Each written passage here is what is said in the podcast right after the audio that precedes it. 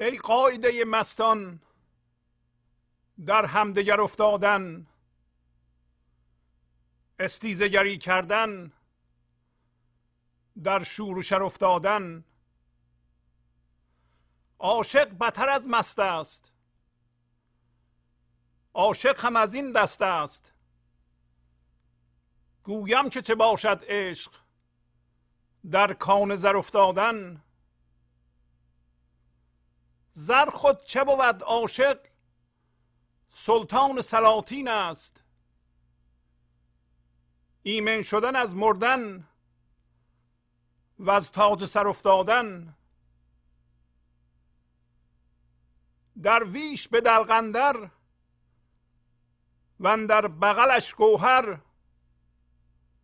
او ننگ چرا دارد از در به در افتادن؟ مست آمد دوشان مه افکنده کمر در ره. آگه نبود از مستی او از کمر افتادن. گفتم که دلا برجه می بر کف جام برنه. چفتاد چنین وقتی وقت است در افتادن. با بلبل بستانی همدست شدن دستی با توتی روحانی اندر شکر افتادن. من بیدل و دل داده در راه تو افتاده والله که نمی‌دانم جای دگر افتادن. گر جام تو بشکستم مستم سنما مستم. مستم محل از دستم. و در خطر افتادن این قاعده نوزاد است. این رسم نو افتاده است. شیشه شکنی کردن در شیشه گر افتادن. با سلام و احوال پرسی برنامه گنج حضور امروز رو با غزل شماره 1861 از دیوان شمس مولانا شروع می کنم ای قاعده مستان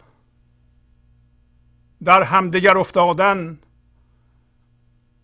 استیزگری کردن در شور و شر افتادن پس مولانا مستی معمولی شراب رو تمثیل می‌زنه. میگه که اونایی که میخانه میرند و شراب انگوری می‌خورند قانون حاکم بهشون اینه که پس از اینکه مست شدند شروع می‌کنند به دعوا کردن با هم. ولی این دعوا مصنوعیه. این مستان همدیگر رو دوست دارند.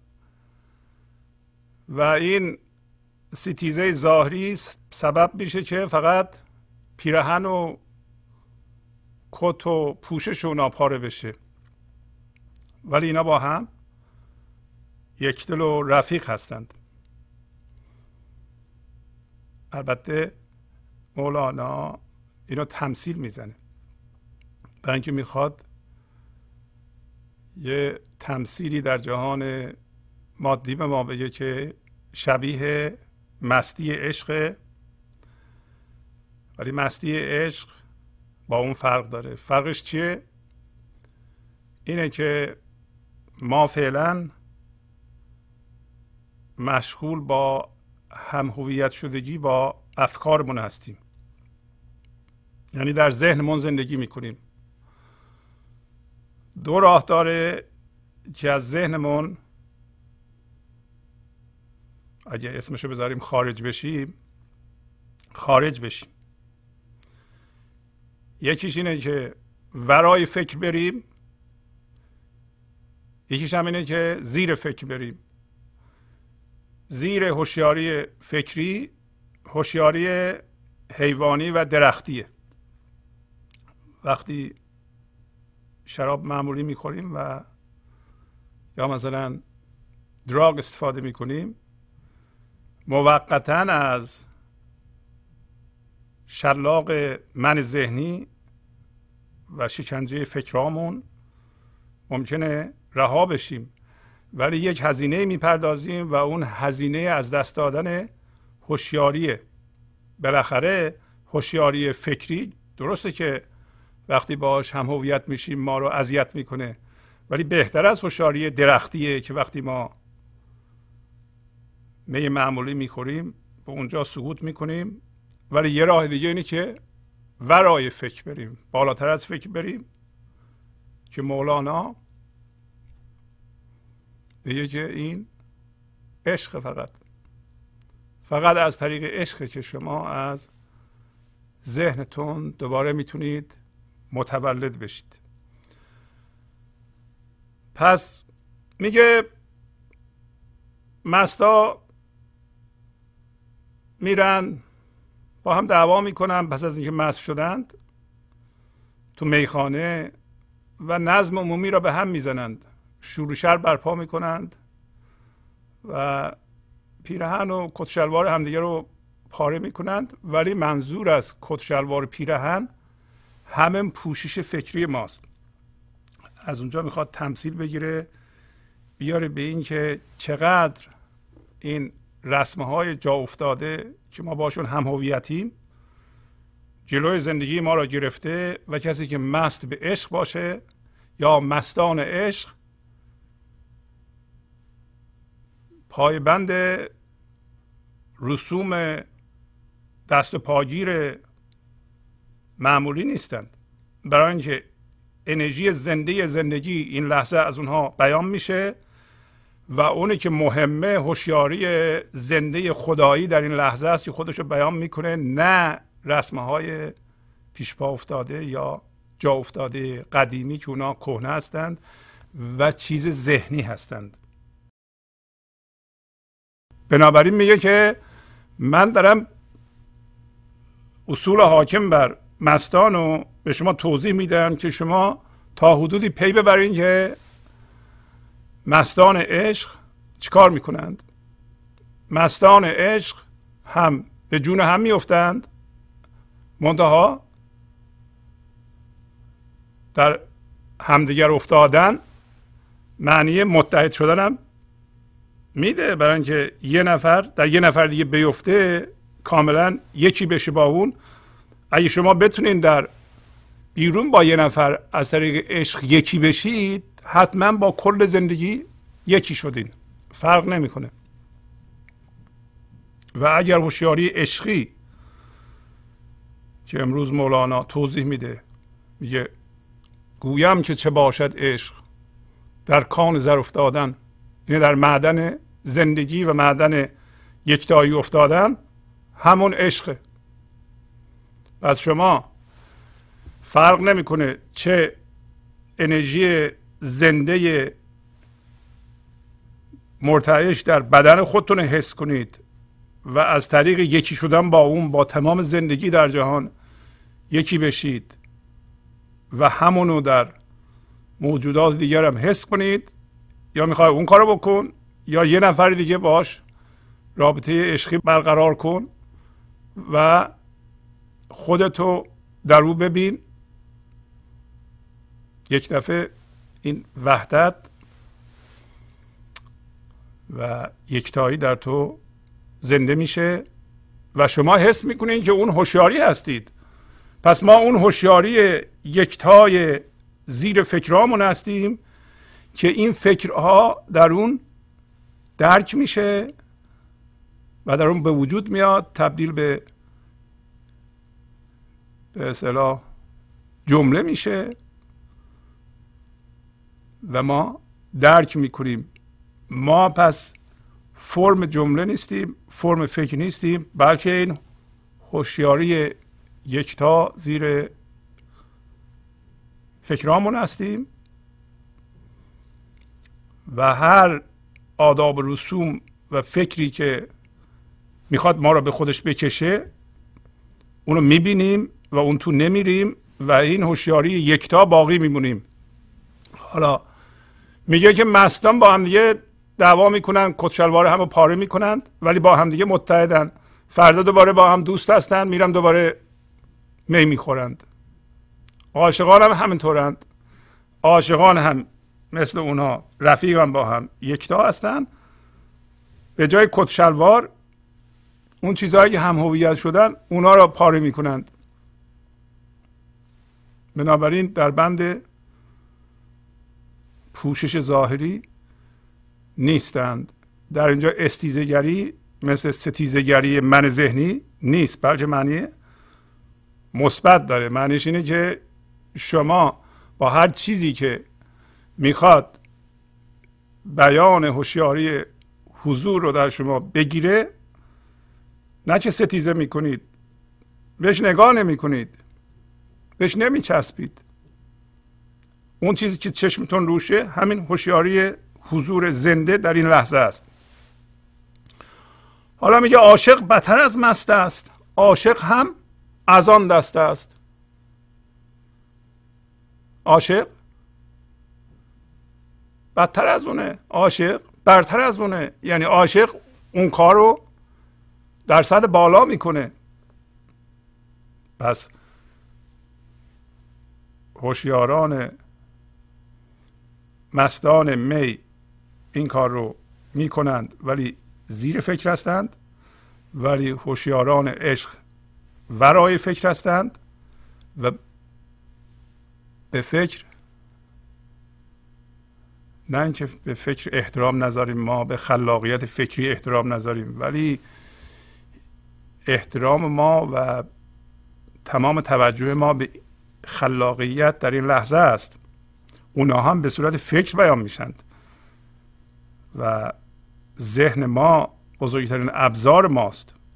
ولی وقتی ذهن ما را بخواد به خودش بکشه بریم اون تو زندگی کنیم و بچسبیم به اون چیزهایی که گفته ایم خودمون گفتیم یا دیگران گفتند این دیگه میشه چی؟ میشه مانع. پس میگه عاشق هم همین کارو می‌کنه. عاشق هم از این دسته. حالا بهت میگم که عشق چیه؟ عشق اینه که آدم در معدن طلا بیفته. ولی میگه که فکر نکن منظورم طلای معمولیه. منظورم از طلا زندگیه فضای یکتاییه. پر از زندگیه پر از شور پر از عشق و پر از حس زیبایی این فضا این فضا خارج از ذهنه حالا میگه زر خود چه بود؟ زر چیه؟ زر خود چه بود؟ عاشق سلطان سلاطین است. سلطان سلطانان عاشق. کسی که زنده به عشق شده و هیچ فرم مادی نمی‌بینه و خودش تماما اون هوشیاری می‌بینه که این فکرها و این هیجانات در اون شکل می‌گیره و به وجود میاد و هیچ موقع قاطی این هیجانات و فکرها نمیشه اون عاشق سلطان سلطانانه. برای اینکه حالا میگی چرا؟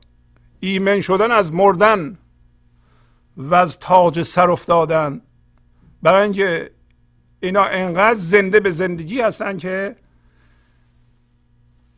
از مرگ نمیترسند. برای اینکه مادر همه ترس ها مرگ. ترس از مرگ. علت این که میترسیم پولامون از دست بدیم. علت این که میترسیم تنها بمونیم یا سنمون بره بالا مریض بشیم تنها بمونیم کسی ما رو نبره دکتر یا اینکه هر اتفاقی که شما فکر می‌کنین براتون بیفته و شما رو به خطر بیندازه اینا ناشی از اینه که شما از مرگ میترسید.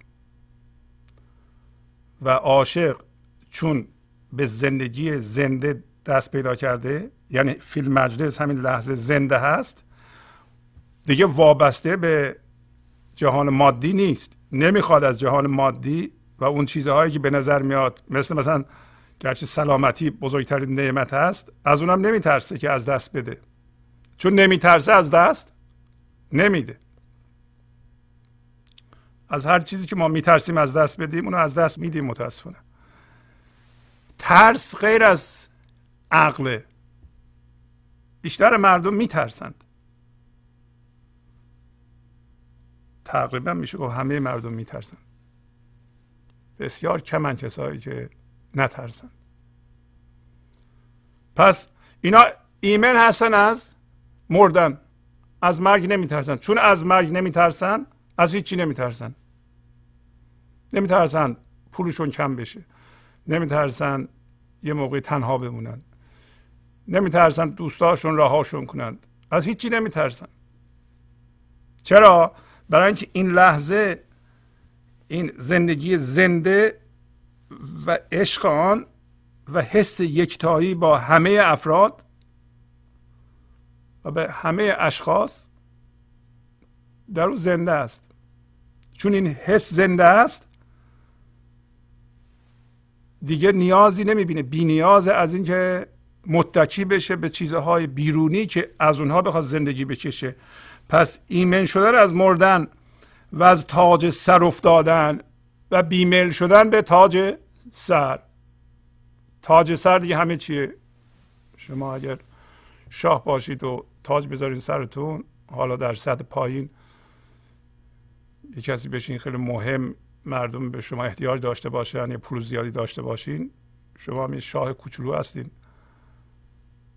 شما اگر از میل تاج سر بیفتید در این صورت هرس در شما مرده.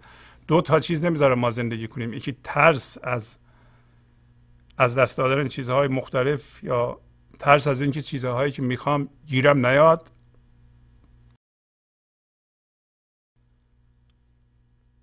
یکی هم هرس این که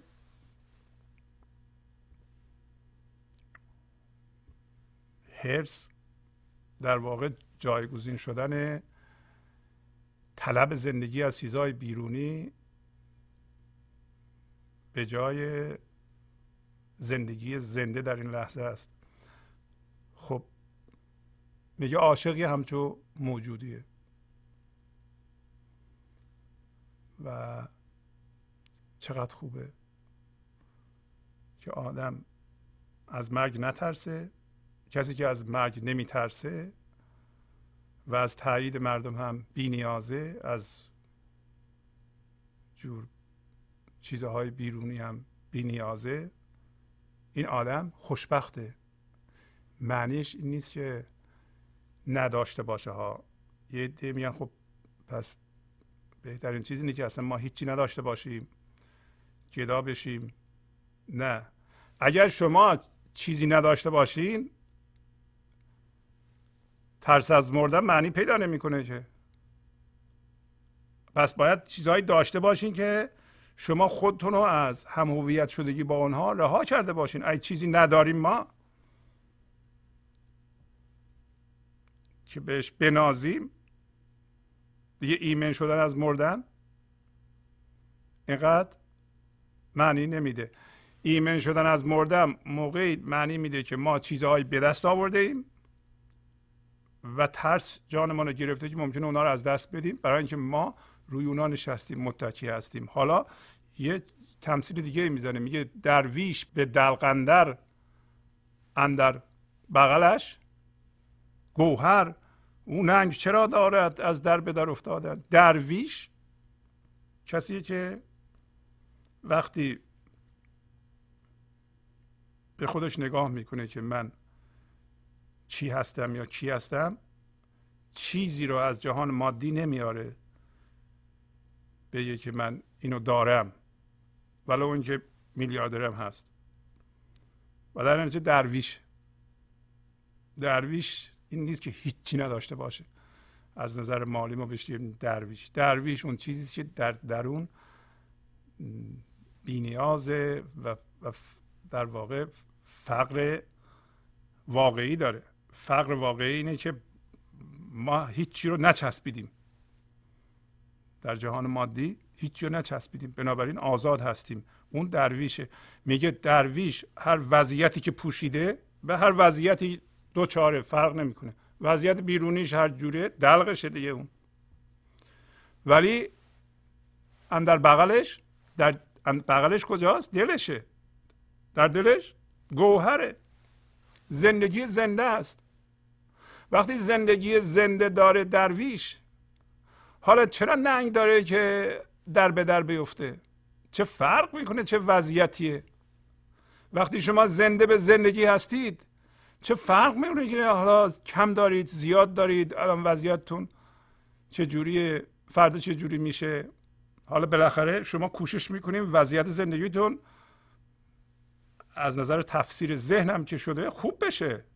حالا شما اگه اینطوری باشین اگر نترسید اگر حس بینیازی کنید حتما وضعیت مادیتون خوب میشه. نمیشه خوب نشه. ولی اگه زنده به دلتون بشید چه ننگی دارین از وضعیتتون؟ ما از وضعیت زندگیمون ننگی داریم. خب یکی میاد خونهمون نکنه فرشه های ما کهنه است مبلمون کهنه است چه می‌دونم اتومبیلمون چه جوریه؟ اصلا خونه من بزرگ کوچیک. مردم تو این مشقا هستن. چه فرق می‌کنه؟ چه جوری باشه؟ دلقمون پوشش بیرونیمون اون وضعیتی که الان هستیم ما چرا باید ازش شرمنده باشیم پیش مردم؟ به مردم چه مربوطه؟ من تو بغلم دلم مهمه. تو دلم این هوشیاری خدایی حضور داره میدرخشه به من زندگی میده. حالا یه قسمت از بدنم هم درد می‌کنه. خوب میشه. حالا. حالا به ما میگه که معشوق چجوری میاد؟ میگه مست آمد دوشان مه افکنده کمر در ره آگه نبود از مستی او از کمر افتادن.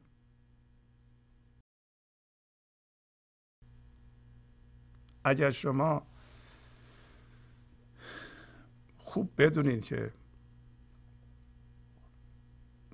گرچه که ما خدا نیستیم ولی این هوشیاری خدایی از ما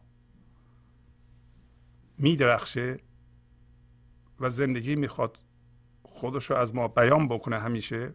اگر ما نباشیم زندگی نمی‌تونه خودش رو بیان بکنه. به قول حافظ گرچه ما بندگان پادشاهیم پادشاهان ملک صبحگهیم گنج در آستین و کیسه توهی جام گیتی نمای و خاک رهیم هوشیار حضور و مست و غرور بحر توحید و غرقه گنهیم.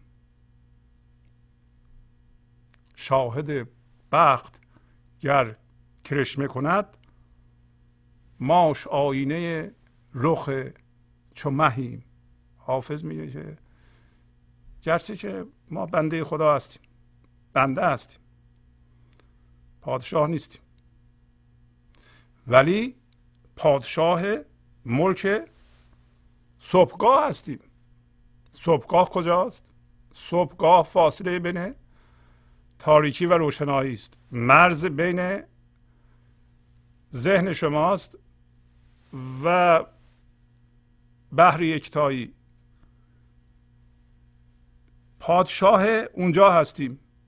یعنی این هوشیاری حضور در صبحگاه از ما باید بیان بشه.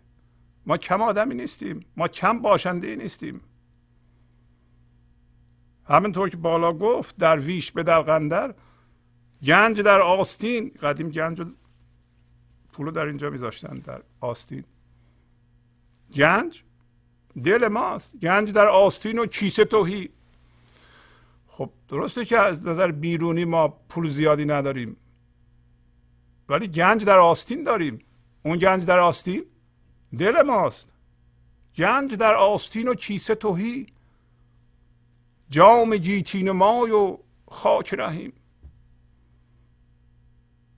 یعنی آینه جهان ما هستیم. دل ما آینه جهان ماست وقتی ما از ذهنمون خارج میشیم و فضای بینهایت عمیق بی ذهنی این لحظه میشیم یعنی از فکر جدا میشیم کاملا تبدیل به ناظر میشیم هیچ گونه حس باشندگی و وجود در ذهن باقی نمیمونه میشیم جام جهان نما. و این ذهن ما چون هیچ گونه حس وجودی توش نیست میشه خاک راه. این منتهای تواضع هست. یعنی بهترین حالت باشندگی ماست. ولی در این حال باقی ممکنه نمونیم. اگر در این حال باقی نمیمونیم این هوشیاری حضور رو نباید از دست بدیم. برای همین حافظ میگه هوشیار حضور و مست غرور. هوشیار حضور. پس در عین حال دو بود زندگی می‌کنیم. اگر تونستیم رها می‌کنیم بود مادیمونو یعنی مست و غروریمونو برمیگردیم تماما هوشیار حضور میشیم. هوشیار حضور و مست و غرور.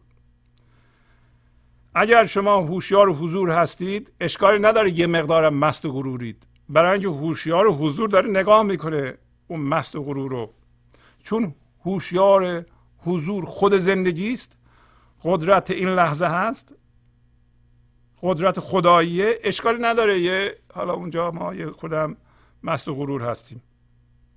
چون نگاه می‌کنیم به مستی غرورمان اون مستی غرور کوچیک میشه. کاری نمی‌تونه به ما بکنه. وای به روزی که این هوشیاری و حضور صفر بشه تماما ما بشیم مست و غرور. گرفتار میشیم. و ما ببینیم تماما تو ذهن در قصه بیدار کردن ابلیس معاویه رو که هفته قبل خوندیم امروز هم یه مقدار از بقیهش رو می‌خونیم اینه که اگر هوشیاری زیربنای شما هوشیاری زمینه شما همون مست و غرور باشه ولو کار خیرم که بکنید از توش درد ایجاد میشه. ولی حافظ میگه که ما هوشیار و حضور و مست و غرور بحر توحید و غرقه گناهیم. ما بحر توحید هستیم. ما بحر یکتایی هستیم یعنی دریا یکتایی هستیم. دریا به بیکرانه اشاره می‌کنه. پس از نظر جنسیت ما ما بیکران هستیم. اینو می‌دونیم. یه مقدارم غرقه گناهیم. برای اینکه مرتب هم هویت میشیم با فکرهامون با چیزهای بیرونی ولی خودمون رو می‌کنیم ازش. چون از این ور بحر توحیدی منو رها نمی کنیم حواسمون هست به این که شاهد بخت همین که خودش به ما نشون داد در اینجا میگه مست آمد دوشان مه.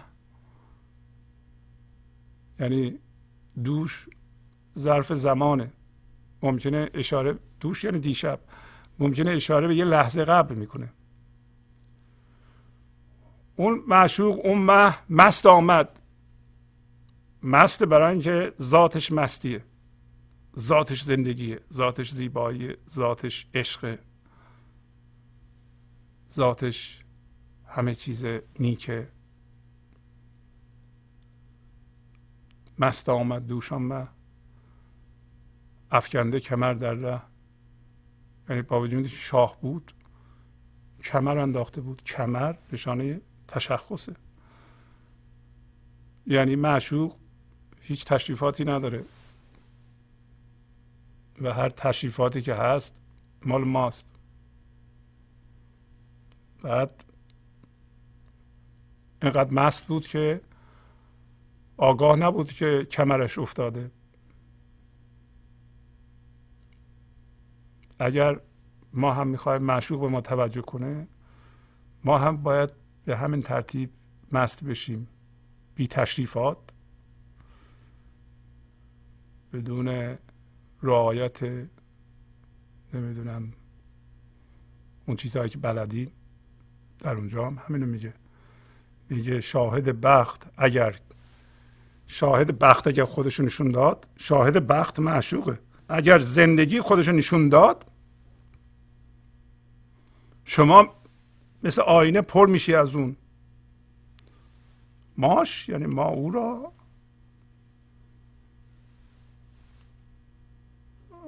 ماش آینه رخ چمهیم ما هم آینه رخ مثل ماه اون هستیم. ما پر میشیم از اون. ما پر میشیم از اون یعنی چی؟ ما اجازه میدیم که او خودش رو از ما بیان کنه او از ما حرف بزنه او از طریق ما ببینه. مایی دیگه وجود نداره. عملا شما تبدیل میشیم به هوشیاری حضور. حضور دارید حاضرین در اینجا همین لحظه. و میگه که وقتی معشوق مست آمد گفتم که دلا برجه می بر کف جان برنه. که افتاد چنین وقتی وقت است در افتادن. گفتم که تو که دل منم هستی تو که خود منم هستی. گفتم که دلا می‌بینین که نمیگه گفتم سنما برجه گفتم که دلا برجه وقتی دل برمیجهه تو هم با اون بلند میشی. یعنی این لحظه ما با معشوق یه جا برمیخیزیم. چه معشوق برمیخیزه چه شما برمیخیزین هر دو یکیه. این همون یکی شدم با معشوقه. گفتم که دلا برجه می بر کف جان من برنه. این شراب روحانی رو این انرژی زنده کننده رو این ارتعاش رو در من بدم. بر کف جان من بده. برای اینکه یه فرصتی برای من پیش اومده در این پنجاه سال هشتاد سال ست سالی که در اینجا هستم. فرصته کفتاد چنین وقتی که پیش آمده یک چنین فرصتی برای من وقت است در افتادن. وقت مست شدن ماست. اینقدر مست بشیم که بیفتیم. داره معنی می‌کنه مولانا این یعنی چی؟ آیا ما واقعا حس می‌کنیم که انگار یه سری از زیر آب میان بالا یه فرصتی سی چهل سال پنجاه سال ست سال به هوشیاری حضور برسند به طور کامل این گل سرخشون شکفته بشه و این هوشیاری ایزدی ازشون بیان بشه. بعد دوباره میرن زیر آب. مولانا این فرصت رو می‌بینه و ما هم یادآوری می‌کنه که افتاد. چنین وقتی وقت است در افتادن و یک تشبیه دیگه به ما میده. با بلبل بستانی همدست شدن دستی میشه با این مرغ خوشاواز بستانی ما همدست بشیم. اون به این کوچولویی آواز می‌کنه آواز عشق سر میده و همطور که می‌دونید آواز این بلبل خوشخان تکراری نیست. هر کدوم به تنهایی آواز نشون میده که خودش نمی‌خونه.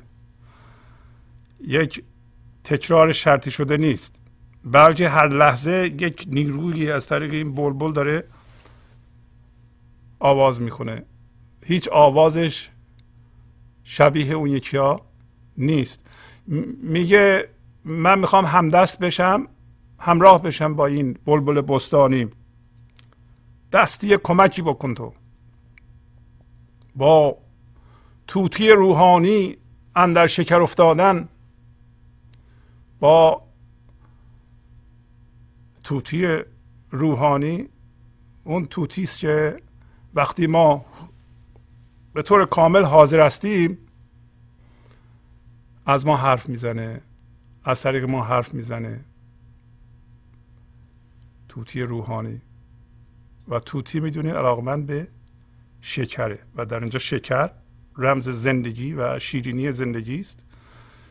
میشه که ما با بلبل بستانی هم دست بشیم و با توتی روحانی در این خزینه شادی بیفتیم و این توتی روحانی از طریق ما حرف بزنه. من ما دیگه حرف نزنه. و مولانا نه تنها به خودش میگه به تمام انسان ها میگه. میگه که من بیدل و دل داده در راه تو افتاده والله که نمی‌دانم جای دیگر افتادم ما انسان ها بیدل شده ایم دلمون رو داده ایم در راه او افتاده ایم یعنی این قانون در مورد همه ما انسان ها صدق می‌کنه. ما الان دل مادی داریم. دل مادی به درد ما نمی‌خوره و ما به خودمون ثابت کردیم. هر کسی به خودش ثابت کرده که دل مادیش به درد نمی‌خوره باید بیدل بشه و صبر کنه و این بیان رو در خودش زنده کنه که والله که نمی‌دانم جای دیگر افتادن. کجا بیفتیم ما دیگه؟ ما که رفتیم دلمون رو از بیرون کردیم. دیدیم همش ترس بوده و هرس بوده. و از همه اینا درد ایجاد شد. سلامتیمون هم در این راه برباد دادیم. خب می‌خوایم بیدار بشیم. راه دیگه نمی‌دانیم. داره میگه که تو کمکی بکن. ما الان دیگه فهمیده ایم که ما باید با بلبل بستانی هم دست بشیم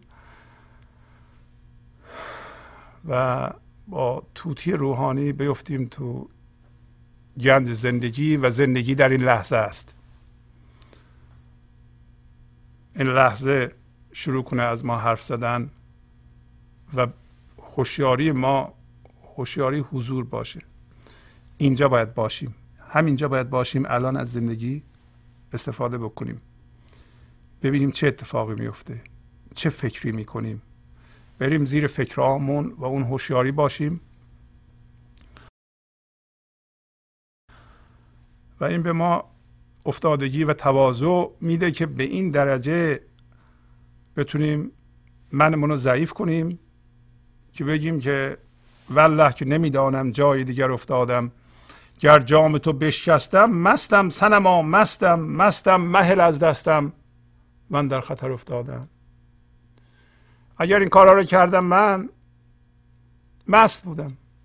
انسان یا مست و غروره به طور کامل در شعر حافظ بود. هوشیار و حضور و مست و غرور. خدا کنه که هوشیاری و حضور از ما زایل نشه که تمام مست و غرور بشیم. حالا اگه مست و غرور بشیم همیشه زندگی به ما جام شراب روحانی رو میده. ما میشکنیم نمی‌خوریم حرامش می‌کنیم. هر لحظه زندگی می‌خواد شیرینیش رو بده به ما ما می‌ذاریم جامش رو میشکنیم. ولی میگه که اگر من جام تو رو شکستم مستم سنما مستم. مست غرور هستم. نمی‌فهمم. حالا مستم محل از دستم نزار از دستم. رها نکن منو. من در خطر افتادن. نظر من به خطر بیفتم. خطر کجاست؟ خطر اینه که ما بریم تو ذهن تماما مست غرور بشیم. اگر رفتیم اونجا و هوشیاری ناظر که تماشا می‌کنه ذهن ما رو و این مستی غرور ما رو و حرس ما رو و ترس ما رو و درد ما رو اینا رو تماشا می‌کنه این هوشیاری ناظر. ما هم می‌دونیم اون هستیم. اگر هوشیاری ناظر که توجه زنده ماست تماما جذب ذهن شد بنابراین هیچ هوشیاری حضور زیربنایی نداریم که ما به خودمون نگاه بکنیم و زیربنای فکرامون باشه اون زیربنای اعمالمون باشه افتادیم تو خطر. و میگه که تو خودت هم می‌دونی اینو به معشوق میگه. این قاعده نوزاد است. وین رسم نو افتاده است. شیشه شکنی کردن در شیشه گر افتادن این قاعده این رسمی که هر کسی شیشه های خودشو بشکنه و به جان شیشه گر بیفته این قاعده این رسم بسیار جدیده. واقعا هم جدیده. در این عصر که شاید به علت اینکه زمین باهوش و زنده خودشو در خطر می‌بینه. به هر دلیلی هست این رسم اینکه ما اون باورها و توهمهایی که بهش چسبیده ایم متاسفانه بزرگترین توهمهای ما با ارزشترین شیشه های ما هستند شما نگاه کنید ای کاش اینطوری نبود. مهمترین باورهای ما که توهمی هستند؟ با ارزشترین شیشه های ما هستند. ما تمام فکر ذکرمون اینه که به اینها لطمه نخوره. در حالی که ما باید این شیشه ها رو بشکنیم. میگه که این رزمی که ما بیفتیم تو جون شیشه ها و شیشهگر شیشهگر کیه؟ شیشهگر من ذهنیه. من ذهنی شیشه می‌سازه. چجوری شیشه می‌سازه؟ اینا رو بارها گفتیم. من ذهنی انتظارات داره. من انتظار دارم شما این کار رو برای من انجام بدین. شما اگر انجام ندین شیشه من میشکنه. شیشه منم ظاهرا قلب منه. میگم تو قلب منو شکستی. در حالی که دل خدایی که نمیشکنه که. یعنی چی که دلم شکست؟ اصلا دل شکستگی یعنی چی؟ دل شکستگی یعنی این که من انتظار داشتم شما این کار این کار این کار این کار رو برای من انجام بدی. انجام ندی توقع داشتم. توقع آدم برآورده نشد. من از تو رنجیدم. خشمگین شدم. حالا تو دلم هم شیشه دارم هم خشم دارم. خشم و شیشه شده دل من. بعضی موقع هم این شیشه ها میشکنه. من میگم دلم شکسته. حالا اگه شما به جون شیشه هاتون بیفتین چی یکی یکی؟ این خیلی خوبه. ولی میگه این رسم خیلی نوه از چه شروع شده؟ تازه شروع شده. چه می‌دونم؟ هزار سال دو هزار سال سه هزار ساله. از زمان زرتشت مسیح شیشه شکنان کیا بودند؟ بودا. اینا شیشه شکن بودند. بت شکن بودند. ابراهیم کیا رو می‌شناسین؟ خود شما؟ و در یه غزل دیگه که قبلا خوندیم می‌گفت که سنگ مزن بر طرف کارگه شیشهگری. زخم مزن زخم مزن. بر دل خسته خسته جگری. بر دل من زن همه را زانک. دریغ است و غبین. زخم تو و سنگ تو بر سینه و جان دیگری به معشوق میگه به خدا میگه میگه تو سنگ ننداز به کارگاه شیشهگری. کارگاه شیشهگری؟ بسات شیشهگری هر من ذهنیه در ذهن هر کسیه. شیشه داره اونجا. این یه شیشه است این یه شیشه است. هر کی به اینا دست بزنه یه سنگ میندازه اینا میشکنه. به خدا میگه تو سعی انداز به به کارگاه شیشه گری اینا که مواظب شیشه هاشون هستن. و زخمم مزن به دل زخمی خسته جگرا. بر دل مزن همه را. همه را بزن به دل برای که من هستم که می‌خوام شیشه هامو بشکنم. خوب شیشه شکسته یا نه؟ البته که ما راحت میشیم. این شیشه ها نمی‌ذارن ما همش مواظب شیشه هامون هستیم. همش هم سنگ میاندازن. سنگ پران خیلی زیاده به شیشه های ما. بزرگترین سنگ پران خود خداست. برای اینکه هر چی که درست می‌کنه از اون از بین می‌بره. ما هم فکر می‌کنیم هنوز هست. اون رابطه که سی سال پیش درست شده بود یه ماه هم طول نکشید در ذهن ما هنوز اون شیشه وجود داره. بابا تمام شده. اون پولی که ما داشتیم اون نمی‌دونم چی که داشتیم بعد شیشه های جدید داریم. یه شیشه دو شیشه سه شیشه هزار شیشه. سعی نندازید. ما شورشر رو دوست نداریم. شورشر وقتی برپا میشه شیشه های ما میشکنه. خب اون میخارال هم که میرن یه جای می می‌خورن و از پاسبان رئیس پلیس از اینا خوشش نمیاد. پا میشن میرن میخانه اونجا مس می‌کنن دعوا می‌کنن و نظم عمومی بر هم میریزن. شور برپا می‌کنن.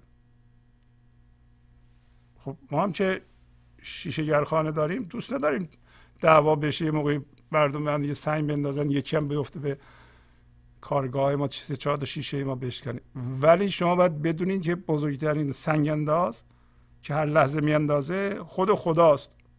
داره شیشه هاتون رو میشکنه. شما شاید بیشتر شیشه هاتون شکسته ذهنا شما فکر می‌کنید شیشه هاتون همش سالمه. نیست همچون چیزی. حتی شیشه این تن ما هم باید بشکنه. یه روزی. بزرگترین ضرر ما اینه که این شیشه بشکنه. که ما قبول نداریم. هر شیشه ای باید بشکنه. همه چی در حال گذر بهتر ما شیشه نسازیم.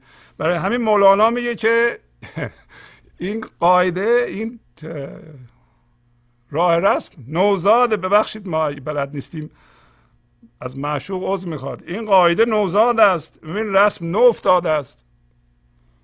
شیشه شکنی کردن در شیشه گر افتادن. این که ما تو جون شیشه ها بیفتیم و شیشه ها رو بشکنیم و به شیشه گرم به اصطلاح هی بد و بیرا بگیم که شیشه دیگه نسازه دیگه. من ذهنی ما هی هی تون شیشه می‌سازه. این کار نوزاده. ببخشه ما این درست یاد نگرفتیم و مردم بلد نیستن. برای این سبب شده که اینا نمی‌ذارن ما شیشه ها نمی‌ذارن که ما می تو رو بگیریم. می خدا رو بگیریم. نمی‌ذارن این شیشه ها. ولی ما داریم شیشه هامونو یاد گرفته بشکنیم. اگه یادتون باشه هفته قبل قسمتی از قصه بیدار کردن ابلیس ماویه رو که برخیز وقت نماز است رو خوندیم. این قصه در توضیح این معناست که اگر هوشیاری ما در این لحظه هوشیاری مندار ذهنی است هر کاری بکنیم هر فکری بکنیم درد ایجاد خواهد شد. و در قصه ما قبل این قصه در دفتر دوم سطر 2601 مولانا اینطوری نتیجه گیری می‌کنه که در واقع همین چند سطر رو با این قصه می‌خواد توضیح بده. کسب دین عشق است و جذب اندرون. قابلیت نور حق را ای هرون کسب فانی خواهدت این نفس خس. چند کسب خس کنی؟ بگذار بس. نفس خس گر جویدت کسب شریف حیله و مکری بود آن را ردیف. یک تمثیلی می‌زنه بعد از تمثیل این سه خط رو میاره و تمثیلش هم خیلی گویاست میگه که بچه ها بازی تجاری می‌کنند. یعنی مثلا یکی دکون باز می‌کنه ظاهرا یکی هم مشتری میشه. اون یکی که مشتری میاد میگه که حالا به من مثلا شیرنی بده. می‌دونم یه سنگی برمیداره میگه این شیرنی. اونم یه چوبی میده و هی اینطوری خرید فروش می‌کنن تا عصر. ولی عصر اگه ببینی می‌بینم فقط این بازی بوده. این غیر از تجارت واقعیه. و اینو تمثیل می‌زنه به اینکه اگر هوشیاری شما در این لحظه هوشیاری من داره این کار دینی شما یا کسب دینی شما تجارت خداشناسی و زنده شدن به شراب روحانی شما مصنوعی و چیزی از توش در نمیاد. برای همین این سه خط می نویسه بعد از اون تمثیل میگه کسب دین می‌خوای تجارت دین بکنی نه که دین فروشی. کسب دین یعنی به کار دین مشغول باشی عشقه و اینکه در اندرون تو نور حق رو بتونی جذب کنی و اجازه بدی نور حق از تو رد بشه. باش نستیزی ای هرون ای سرکش. و این نفس خاص نفس خاص همین من ذهنی است که الان ما ظاهرا به اون بیدار هستیم. وقتی هم هویت با ذهن هستیم و متکی به جهان مادی بیدار به نفس خاص هستیم. نفس حروم و سرکش و پایین زلیل میگه که این نفس خاص همین کسب فانی می‌خواد تو بکنی. مثل بچه ها از صبح تا شب هی بی خودی یه چیزی بفروشی سنگ بدی چوب بگیری هیچی آخر شب هیچی گیرت نیاد. چند کسب خاص کنی؟ بگذار بس. چقدر می‌خوای این کار انجام بدی؟ اینو متوقف کن. بعد میگه نفس خاص گر خواهدت. کسب شریف. اگر هوشیاری شما در این لحظه هوشیاری غیر از حضوره یعنی شما اینجا حاضر نیستید در گذشته و آینده هستید و به نظر میاد کار شریف می‌خوایم بکنید کاری که عموم میپسندن که این دیگه از این بهتر کار نمیشه. هیله و مکری بود آن ردیف. زیر این یه هیله و مکری وجود داره. و برای توضیح این مولانا قصه بیدار کردن ابلیس ماویه رو میاره. من خلاصش رو توضیح بدم. یادمون باشه که من مصنوی یا مولانا درس نمیدم. شما باید مصنوی یا آموزش های مولانا رو از جای دیگه بگیرید. من فقط از این قصه ها استفاده می کنم برای بیان گنج حضور. و این قصه ها اگر شما به ساختمان قصه و طرز پیشرفت قصه یعنی جلو رفتن قصه توجه کنید خواهید دید که خیلی از معانی را می‌تونید در عمل ازش استفاده بکنید. بنابراین مهم نیست که ما از این قصه یه سطر بخونیم یا ده سطر بخونیم.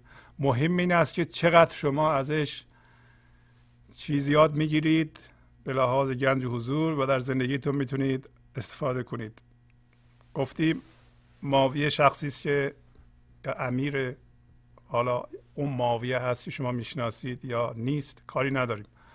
فرض کنید شما هستید. شما در قصرتون که منظور از قصر ذهنه خوابیده اید یعنی ریلکس نشسته اید دیگه خسته شده اید از نمیم تلفن کردن و گفتگو و زیارت مردم. اومده اید می‌خواین استراحت کنید و خوابیده اید یک دفعه می‌بینید که یکی شما رو بیدار می‌کنه. و معلوم میشه که این شخصی که بیدار می‌کنه تونسته بیاد داخل ذهن شما. و معاویه وقتی بیدار میشه چشاشو باز می‌کنه می‌بینه یه نفر اینو بیدار کرد. ولی همین که چشاشو باز می‌کنه این شخص پنهان میشه.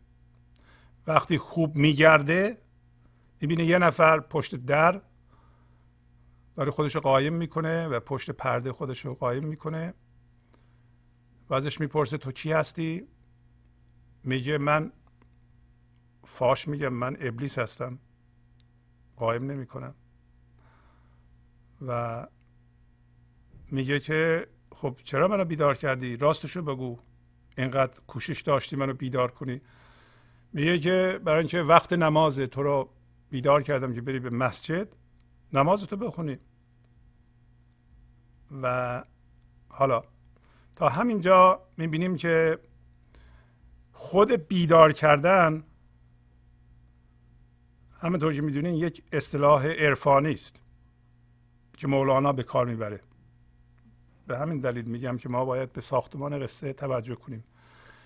بیدار کردن یعنی یه کسی رو اصطلاحا بیدار کردن به هوشیاری حضور. در اینجا می‌بینین که ابلیس ماویه رو که خوابه بیدار می‌کنه ولی ماویه کاملا به ابلیس بیدار نمیشه. یعنی دو راه داشت در اونجا ماویه. یکی اینکه واقعا به ابلیس بیدار می‌شد. اگر به ابلیس بیدار می‌شد ابلیس می نشست تو ذهن ماویه و شروع می‌کرد به اصطلاح فکر کردن از طریق او و اون شخص فکر می‌کرد که خودش داره فکر می‌کنه. در واقع می‌تونیم بگیم اگر این لحظه ما بیدار میشیم به ذهن مندار ابلیس داره ما رو بیدار می‌کنه. و ما هم اجازه میدیم تو ذهن ما بشینه لحظه بعدم ابلیس بیدار می‌کنه لحظه بعدم ابلیس بیدار می‌کنه. برای اینکه ما هر چی فکر می‌کنیم باش هم هویت میشیم. ابلیس هم همینو می‌خواد. مهمترین کوشش ابلیس در این قصه اینه که ما رو بکشه به ذهن. برای اینکه محل تاخت و تاز ابلیس ذهن من داره. محل قدرت نمایی ما خارج از ذهنه. وقتی که ناظر هستیم. پس می‌بینین که وقتی ابلیس میاد شخص خوابیده را بیدار کنه درسته که بیدار میشه ولی ابلیس نمی‌تونه خودش کاملا قایم کنه. اگر می‌تونست قایم کنه خودشو پنهان کنه همون می‌شد که برای ما میشه. ابلیس ما را این لحظه بیدار می مثلا شما الان خشمگین میشین. شما نشستین خونه یک دفعه یادتون میفته که کسی به شما مثلا 5000 دلار بدهکار نداده پول شما رو خورده. شروع می‌کنیم به فکرهای بد و استرس و همه این کارهایی که یا میترسید. نباید بکنید می‌کنید. نه که شما 5000 دلارتون نبینید اونم وقت داره. فردا حالا میریم با وکیلتون صحبت می‌کنیم پنج دقیقه تمام میشه میری. حالا یا می‌گیری یا نمی‌گیرین دیگه. ولی این که کسی پول ما را نمی‌تونه بخوره به ما توهین شده یعنی چی؟ اینا همه حرفایی است که فعلا ما ساعت دوازده شب می‌ذاریم تا شب خوابمون نبره. ابلیس ما رو بیدار می‌کنه میشینه تو ذهن ما. وقتی نشست تو ذهن ما خودش قایم کرده پنهان کرده. دیگه نمی‌بینیم. ولی در این قصه مولانا نشون میده که ابلیس درسته که بیدار می‌کنه یه نفر رو ولی به موازات بیدار شدن به ابلیس به اون هوشیاری حضورم این شخص بیدار میشه به طوری که می‌تونه ابلیس رو پشت پرده ببینه. اینکه پشت پرده قایم شده که شما نبینید. ما وقتی خشمگین میشیم ما اون موقع نمی‌دونیم که داریم خشمگین میشیم. اگه می‌دونستیم نمی‌شدیم. ای شما می‌دونستین که اگر الان راجع به این موضوعی که کسی پول شما رو خورده یا از یه چیز میترسید فردا اتفاق بیفته خوابتون نخواهد برد خب به اون فکر نمی افتادین دیگه. اگرم می افتادیم بلافاصله فراموش می‌کردین. ولی شما نمی‌تونید برای اینکه اون دیگه نشست روی سر شما چارهش اینه که به موازات بیدار شدن به اون خشم به اون ترس به هر چیزی که شما رو الان بیدار کرد یا اون مود سیاه یا اون دردی که الان شما بهش دوچارین یک بود دیگه شما هم بیدار می‌شد که در این قصه می‌بینیم بیدار میشه. و اون بود ناظره. اون بود ناظر نگاه می‌کنه به ابلیس میگه که خب چی می‌خوای تو؟ میگه خب بیدارت کردم که بری مسجد نماز بخونی. دیگه بهتر از این می‌خوای تو. من تو را بیدار کردم که به اصطلاح با خدا راز نیاز بکنی. در واقع ابلیس میگه من تو را بیدار کردم که به گنج حضور بیدار بشی. با خدا راز نیاز کنی یعنی به گنج حضور بیدار بشی دیگه. تازه بری به مسجد با بقیه مردم بیدار بشی.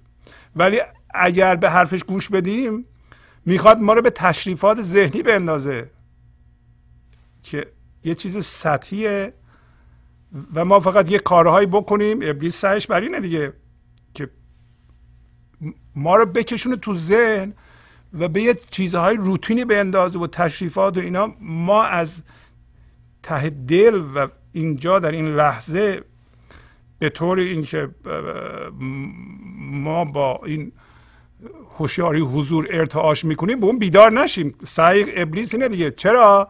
برای ابلیس وجودش انکاره. چطور ممکنه یه کسی خدا رو انکار می‌کنه ما رو به خدا بیدار کنه؟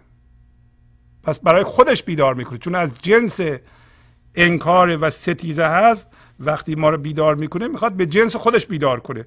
و هر چیزی رو ما این قانون جاذبه است می‌دونیم. قانون جذبه. هر چیزی نوع خودش رو زیاد می‌کنه و به سمت اون جذب میشه. اینو ما می‌دونیم. پس ابلیس هم نوع خودش رو می‌خواد بیدار بکنه و خودش رو قوی تر کنه و از نوع خودش زیاد کنه در جهان. حالا فقط اینا رو من توضیح میدم که شما ببینید که وقتی شما بیدار میشید می‌تونید به دو بود بیدار بشین. به موازات خشم و رنجش می‌تونه یه بود دیگه در شما کما اینکه مولانا در اینجا میگه به ما میگه در حالی که شیطان این شخص رو بیدار می‌کنه یک بود دیگه بیدار میشه که شیطان رو می‌بینه. به طوری که بهش میگه که برای چی منو بیدار کردی؟ ولی شیطان میگه که من خیرخواه تو هستم. و شیطان داره کوشش می‌کنه که این بودو که الان بیدار شده و با اون قدرت نظارت شیطان رو می‌بینه اونو ببنده. می‌خواد بکشه به کجا؟ به جایی که خودش خیلی قویه تو ذهن. برای همین اولین حربه مهمش رو به کار می‌بره. حربه مهمش چیه؟ حربه مهمش اینه که یه چیز ذهنی بگه و اون چیز ذهنی رو می‌دونه که اگه بگه این شخص حتما بهش معتقده و باهاش ممکنه هم هویت بشه. این هم یادمون باشه باور کردن با هم هویت شدن دو تا چیز جداست. شما الان هوشیار به حضور هستید همین که حافظ گفت هوشیار حضور و مست و غرور. حالا حتما هوشیار حضور هستید ولی یه هم هویت شدگی هایم دارید و اون هم هویت شدگی غیر از باور ساده است.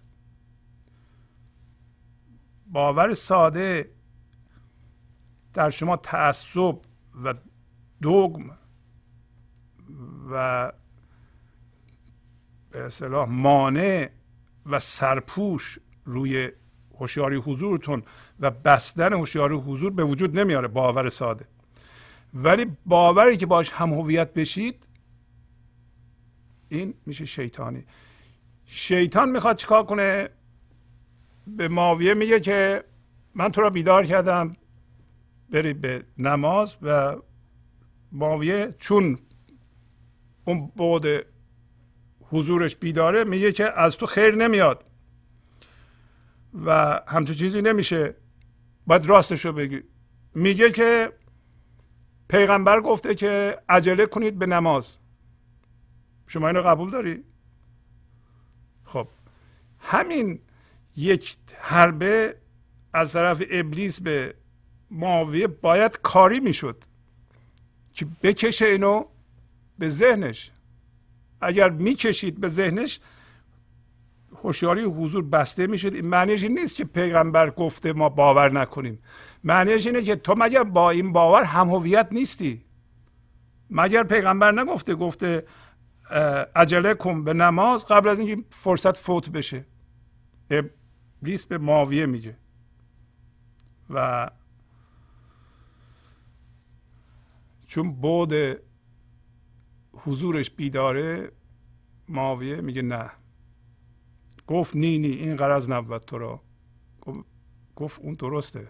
ولی تو که خودت ستیزه با این لحظه می‌کنی اصلا کل وجودت ستیزه با این لحظه هست و اگر ستیزه نکنی وجودت از بین میره تو نمی‌تونی همچه حرف راست بدی. پس تو یک مفهوم رو داره تکرار می‌کنه این یه چیز سطحیه و منو می‌خواد بکشونی اونجا.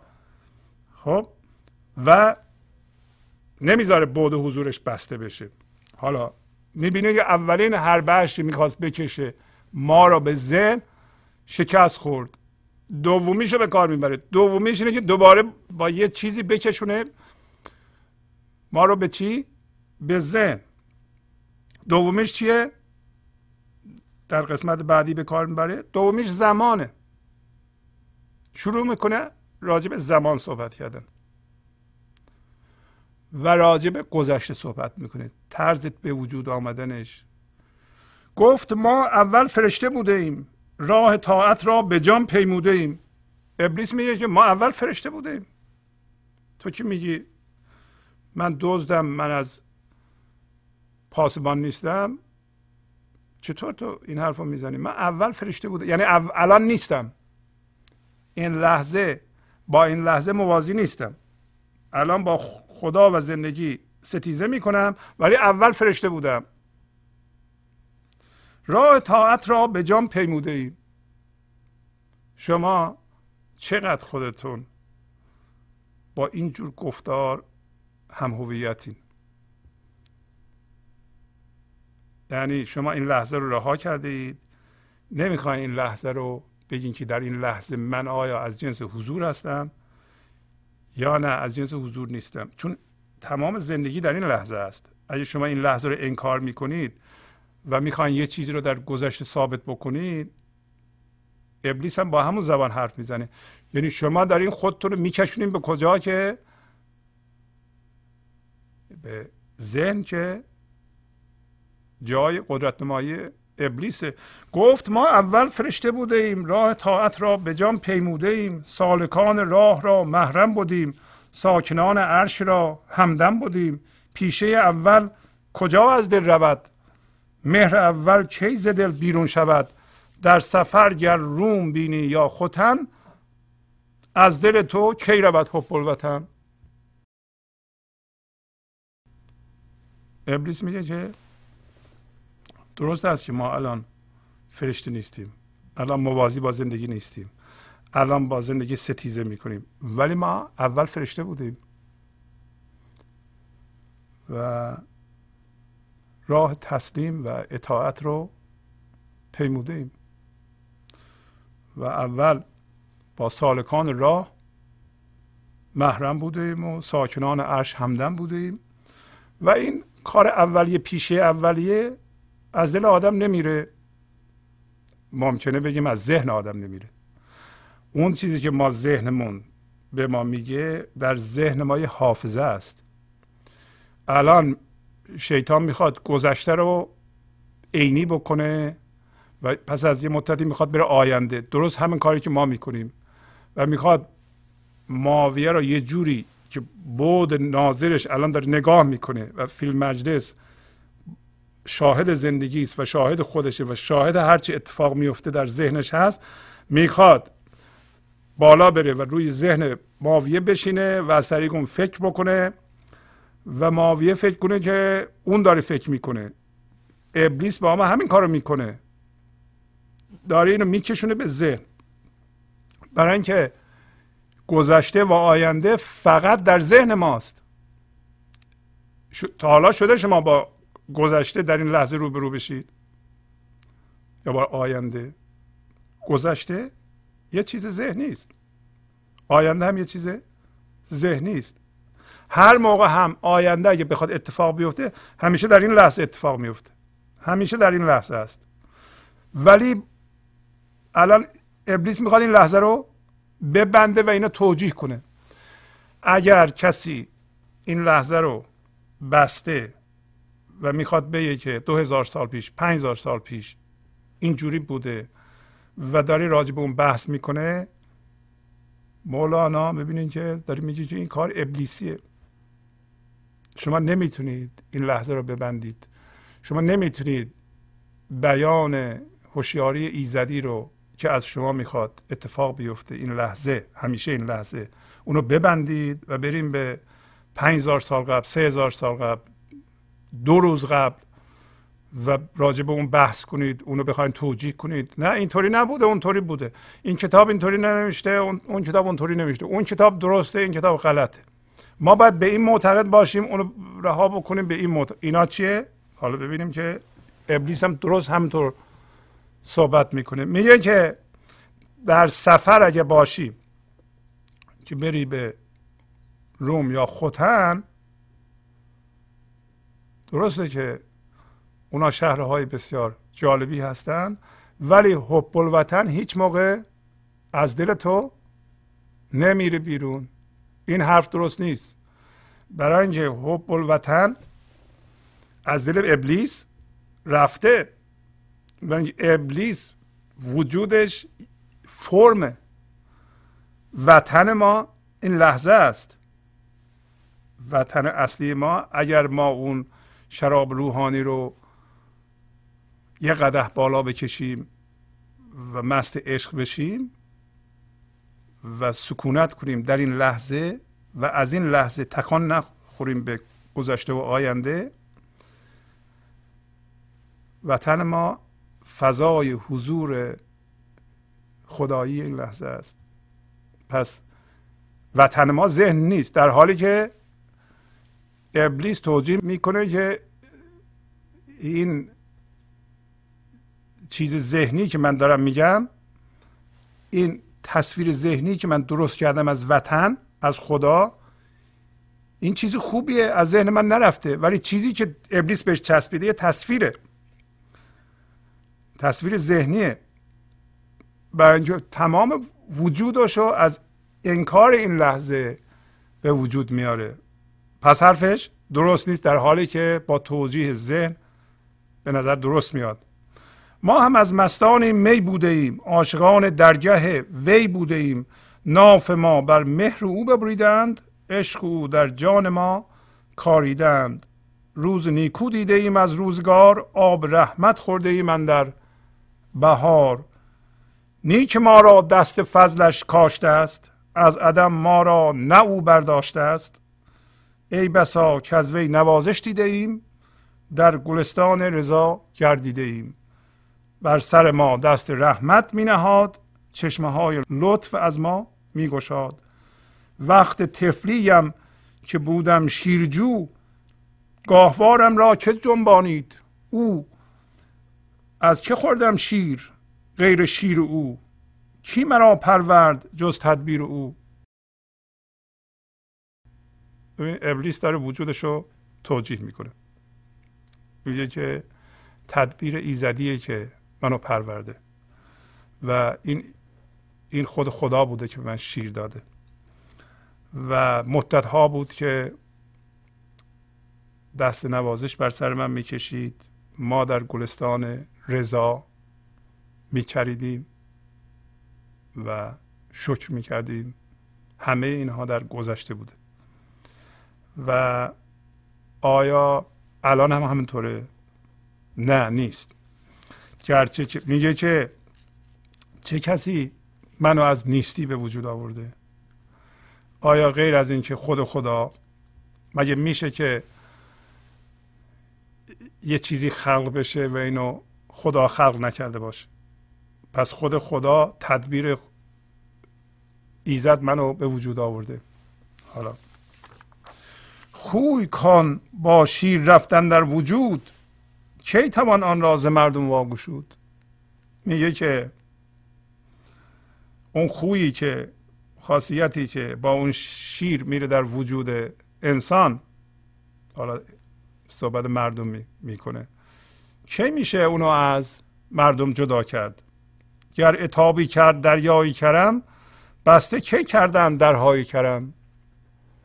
اگر میگه خدا به من یه خشمی کرده ولی درهاشو که نبسته که. پس ببینید که انکار خدا که شیطان رو به وجود آورده که انکار ماست. ستیزه با این لحظه است. داره توجیه می‌کنه به این که این لحظه نیست. گرچه که میگه اتابی کرده دریای کرم. دریای بخشش ایزدی یه خشمی به من کرده ولی درا رو که نبسته که. یعنی در آینده امید دارم من. اگر ما در آینده می‌خواهیم به خدا برسیم صد درصد نخواهیم رسید. برای در این لحظه است. شیطان هم درست به همون لحنی صحبت می‌کنه که ما دوست داریم این حرفا رو می‌زنه که یه جایی ماوی به بابا راست میگی تو. ولی همه اینها رو با ذهنش میگه و یه جوری داره میگه که یه ذره جلوتر بریم ما باورمون خواهد شد که شیطان راست میگه. میگه اصل و نقدش داد و لطف و بخشش هست قهر بر وی چون غباری از قش هست. میگه اصل خدا یعنی نقدش همش لطفه بخششه. و این قهری که می‌کنه بعضی موقع خشم می‌کنه مثل اینکه روی سکه خاک نشسته. روی سکه خاک نشسته که خاک نمی‌تونه قبار که نمی‌تونه سکه رو خراب کنه. و بنابراین اگه خشمی هم الان نسبت به من کرده شیطان میگه این هم یه چیز موقتیه. از برای لطف عالم را بساخت ذره ها را آفتاب او نواخت. فرقت از قهرش اگر آبستن است بهر قدر وصل او دانستن است. تا دهد جان را فراغش گوشمال جان بداند قدر ایام وسال گفت پیغمبر که حق فرموده است قصد من از خلق احسان بوده است. و الان می‌بینین که داریم میگه که اگر چند روزی من توی جدایی افتادم اصل شیطان و اصل من ذهنی بر اساس جداییه. داره جدایی رو توجیه می‌کنه. جدایی قابل توجیه نیست. این که ما با این لحظه موازی نشیم قابل توجیه نیست. توجیه این این که من این لحظه نمی‌تونم با زندگی موازی بشم با این لحظه موازی بشم تسلیم بشم این لحظه رو بپذیرم تا این بود ناظر در من تولید بشه به هیچ وجه قابل توجیه نیست. ولی شیطان داره توجیه می‌کنه ولی میگه که این در آینده است و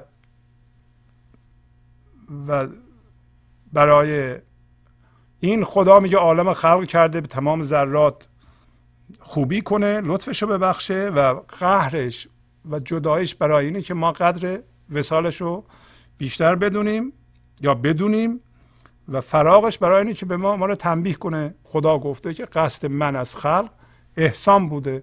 بنابراین من هم به لطف ایزدی امیدوارم ابلیس میگه. چطور ممکنه که یه نفر لطف ایزدی را این لحظه بذاره که فراهمه و باش ستیزه بکنه و این رو بدونه؟ ولی امیدوار باشه در آینده یه روزی اتفاق میفته. اینا رو مولانا میگه که ما تحمل کنیم و اشتباه خودمون رو پیدا بکنیم. اشتباه ما هم از همین گفته های ابلیس و ما هم اینطوری فکر می‌کنیم که به اشتباه میفتیم آفریدم تازه من سودی کنند تازه شهدم دست آلودی کنند. نه برای آنچه تا سودی کنم و از برهنه من قبایی برکنم. چند روزی که ز پیشم رانده است چشم من در روی خوبش مانده است. خلاصه میگه که خدا میگه که من مردم آفریدم یا هرچی که آفریدم برای این آفریدم که اینا از شهد من بچشند شیرینی من بچشند. اینا رو من نیافریدم که سودی بکنم یا از برهنگان من یه قبایی برکنم. و شیطان میگه که چند روزی که از پیش او رانده شدم چشم من مونده روی چشم خب با تشکر از شما که به این برنامه توجه فرمودید و با تشکر از همکاران اتاق فرمان تا هفته بعد با شما خداحافظی می‌کنم. خدا نگهدار.